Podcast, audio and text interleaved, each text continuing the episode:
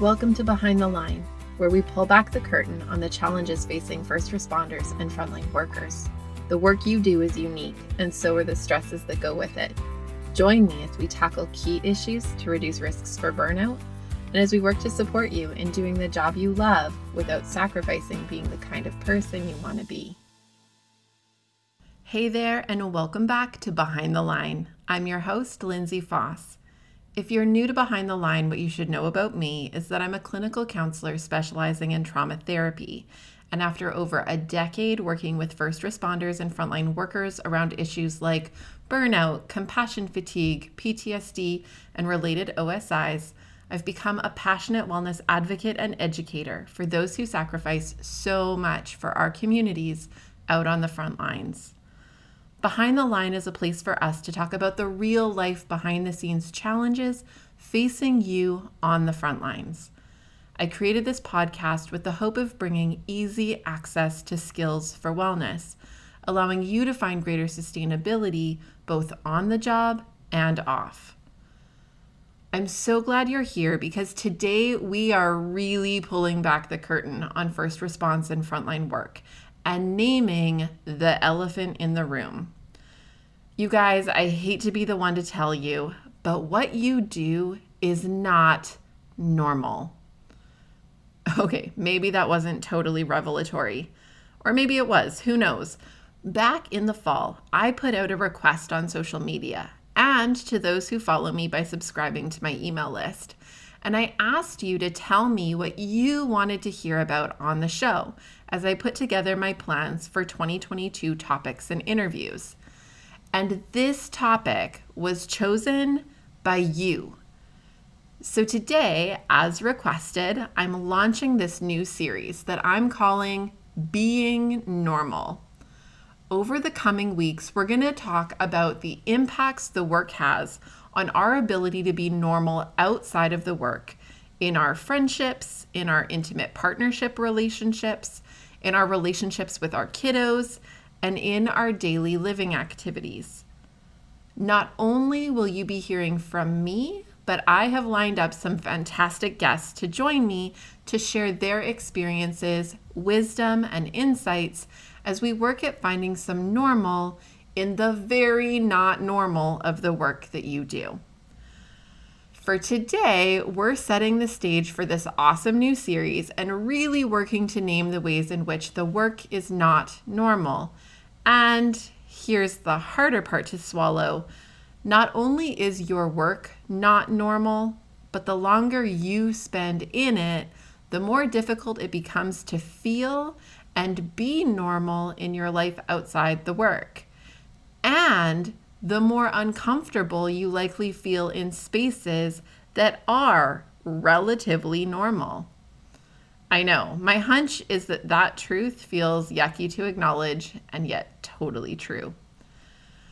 So, before we dive too far in today, let me preface all of this by saying that I know normal is a word that comes with some judgments.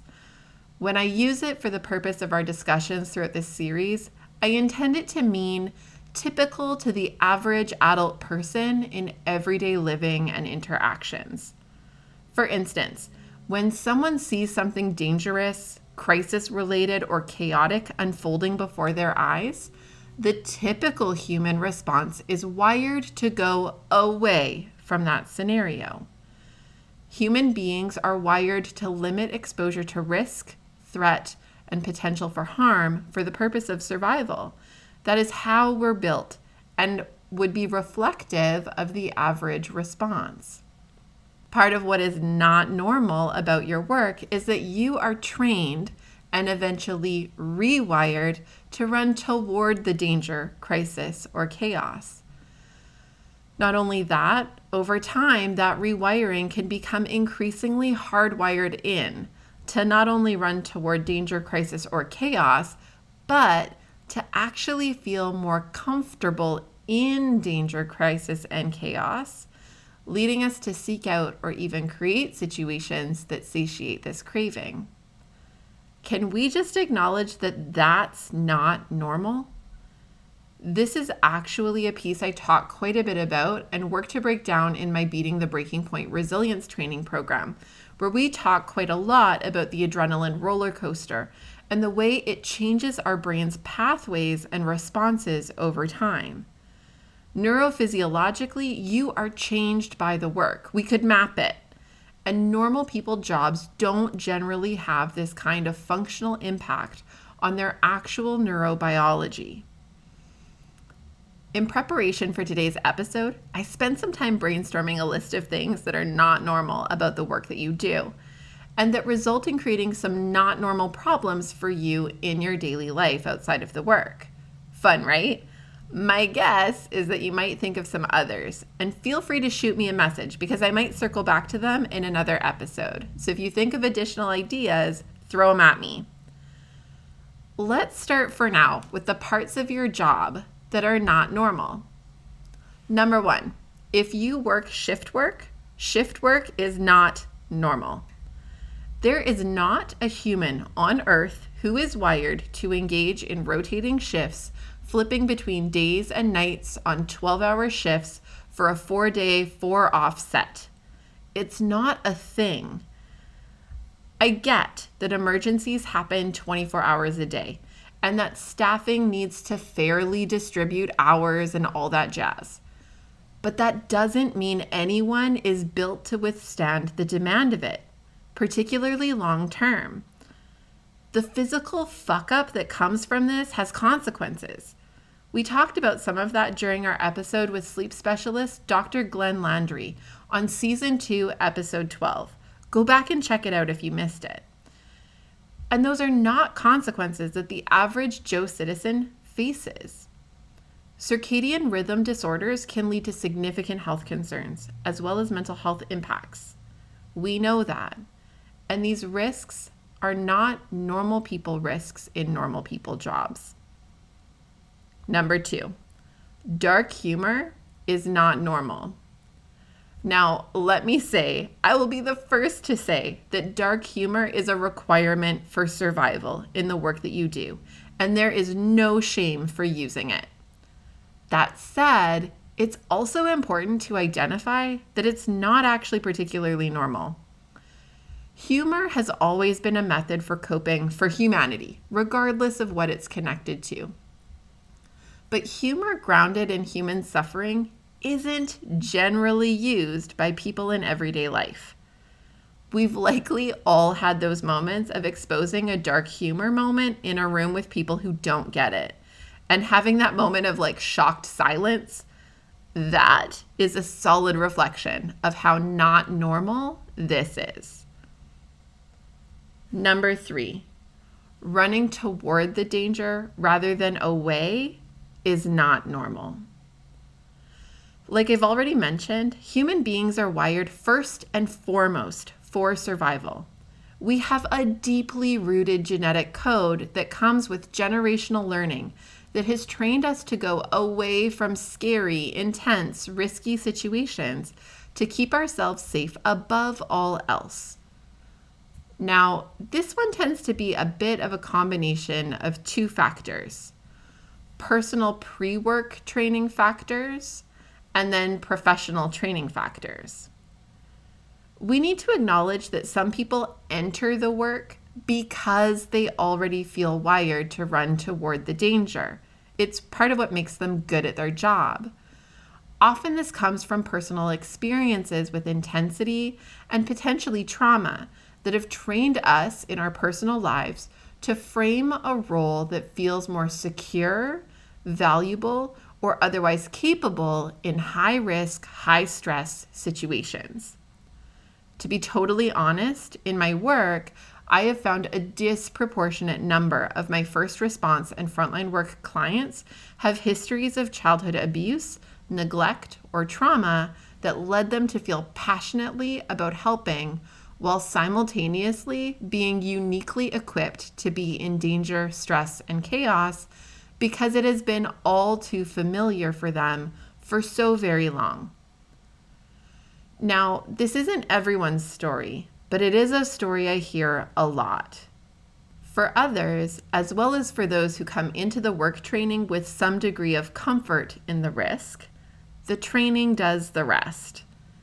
The training forces our brains to rewire and teaches us to shut down or shush our normal human responses in order to choose to go toward the risk, despite our survival mechanisms telling us otherwise.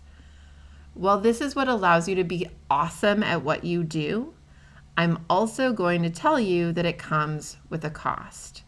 And for sure, these are not pieces that normal people in everyday life are having to navigate.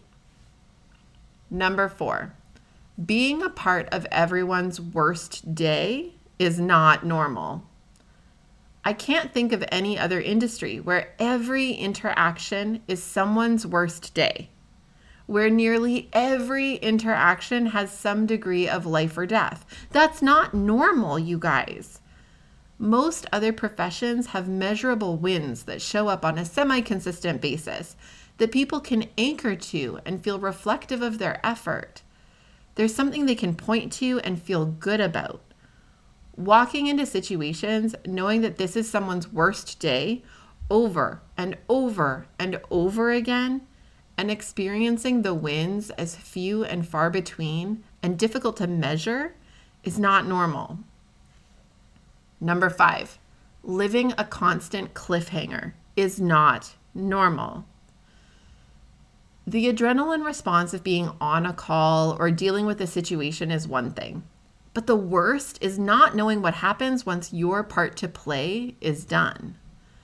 As the dispatcher, you may not know what happens once you're off the call. The firefighter doesn't know what happens once the ambulance pulls away. The medics don't know what happens once they release to the hospital staff. The emerge staff don't know what happens once they stabilize and send off to whichever unit. Each interaction is a cliffhanger. And if you don't know, our brains don't love cliffhangers. It's why we binge watch Netflix to know what happens next and not feel left in the lurch. Living every day as a cliffhanger multiple times a day is not normal. And number six, crisis being your Tuesday is not normal. While a lot of industries have aspects of work that can include some amount of crisis, chaos, or intensity, this is usually outside the norm rather than the status quo. Being promised uncertainty as the staple of your day is not normal doing this day after day after day does this weird thing where it makes the not normal feel normalized. And do you know what this does? It perverts our perspective of what normal is to begin with. It skews our reference point and convinces our brain over time that the very not normal pace and intensity and uncertainty of the work is just so very normal because we're in it and doing it all the time. And this makes actual normal things feel boring, bland, uncomfortable, and unfamiliar. Talk about a topsy turvy, upside down kind of world. Okay, that's my not at all exhaustive list of ways your work is not normal. Now let's talk about the impact that comes from living in so much not normal. Number one, lacking normal reference points. What do normal people talk about anyway? I honestly hear that question on a near daily basis. When your sense of normal is so obviously not normal, it's hard to know how to make conversation with people who don't share that version of reality. We can struggle in social situations to know how to connect because we feel limited in sharing about the day or how work is going.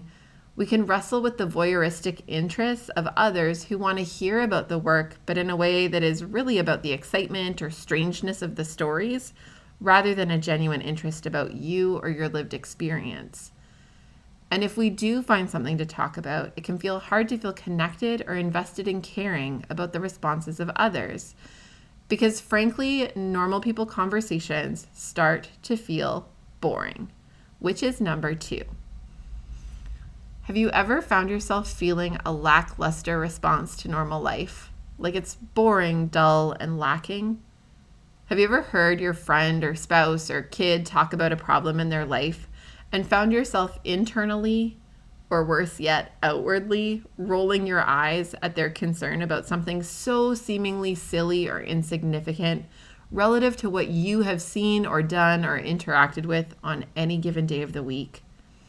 Being exposed to the intensity of things you're exposed to gradually skews your perception of what your brain is willing to deem as significant. Think about it like this when you first start working out, you likely have a lower threshold for hitting a certain heart rate zone. Because your body isn't used to working out, you'll hit a higher heart rate with relatively little effort because your heart isn't used to exercise and it ramps up quickly. As you work out more, your heart strengthens and adapts, and it will start to take more effort to reach a certain heart rate zone. The threshold for your heart rate is higher. Similarly, when you first start in the work, your threshold for what it means to have a problem or feel stress will be relatively low. Over time, your system adapts and the threshold increases. But this means that lower level stresses won't register the same way that they used to. This can lead to having difficulty feeling empathy for others in our lives, difficulty experiencing interest in things that we once did, and a host of other challenges. Number three, engaging in adrenaline seeking and shit disturbing. Connected to normal life feeling boring, a tendency can emerge that provokes us to seek out more action. The work has you living in an adrenaline roller coaster, which is equal parts awful and inviting. When normal life feels dull and we feel disconnected or not engaged, we'll tend to seek out connection and engagement. The problem is that this will often require some kind of adrenaline activation. So we can start causing problems in an effort to feel something anything. In my practice, I see this show up in all kinds of ways risk taking behaviors like new hobbies with an element of danger, novelty seeking behaviors like trying something new every other day and not sticking with anything, and what I call poking the bear behaviors, where we will actively cause problems or provoke arguments just for the sake of stimulation. Now, let me be clear I don't think we do all of these things totally consciously. We are seeking to fill a need, conscious or not. Number four, the yo yo. On the flip side of the adrenaline rush is often numb. Feeling disconnected and finding it difficult to be present can lead to missing out on moments, cues, or connection to good and normal things in life. I hear so often about feeling disconnected from joy as I watch my kid graduate, missing conversations that might have been significant connect points, but I just couldn't connect to it. Feeling like I'm in a room with fun things going on, but struggling to make myself be a part of it. We can know that we want to be connected, but struggle to make it happen. And this is where the real damage lives, because it's where we grow distance from the people we care most about and often where we'll experience regret later in our lives that can be hard to reconcile or recover from. And number five, life on eggshells. Beyond some of the daily living and relational impacts of the work, it is also not normal to go places in your daily life and feel triggered.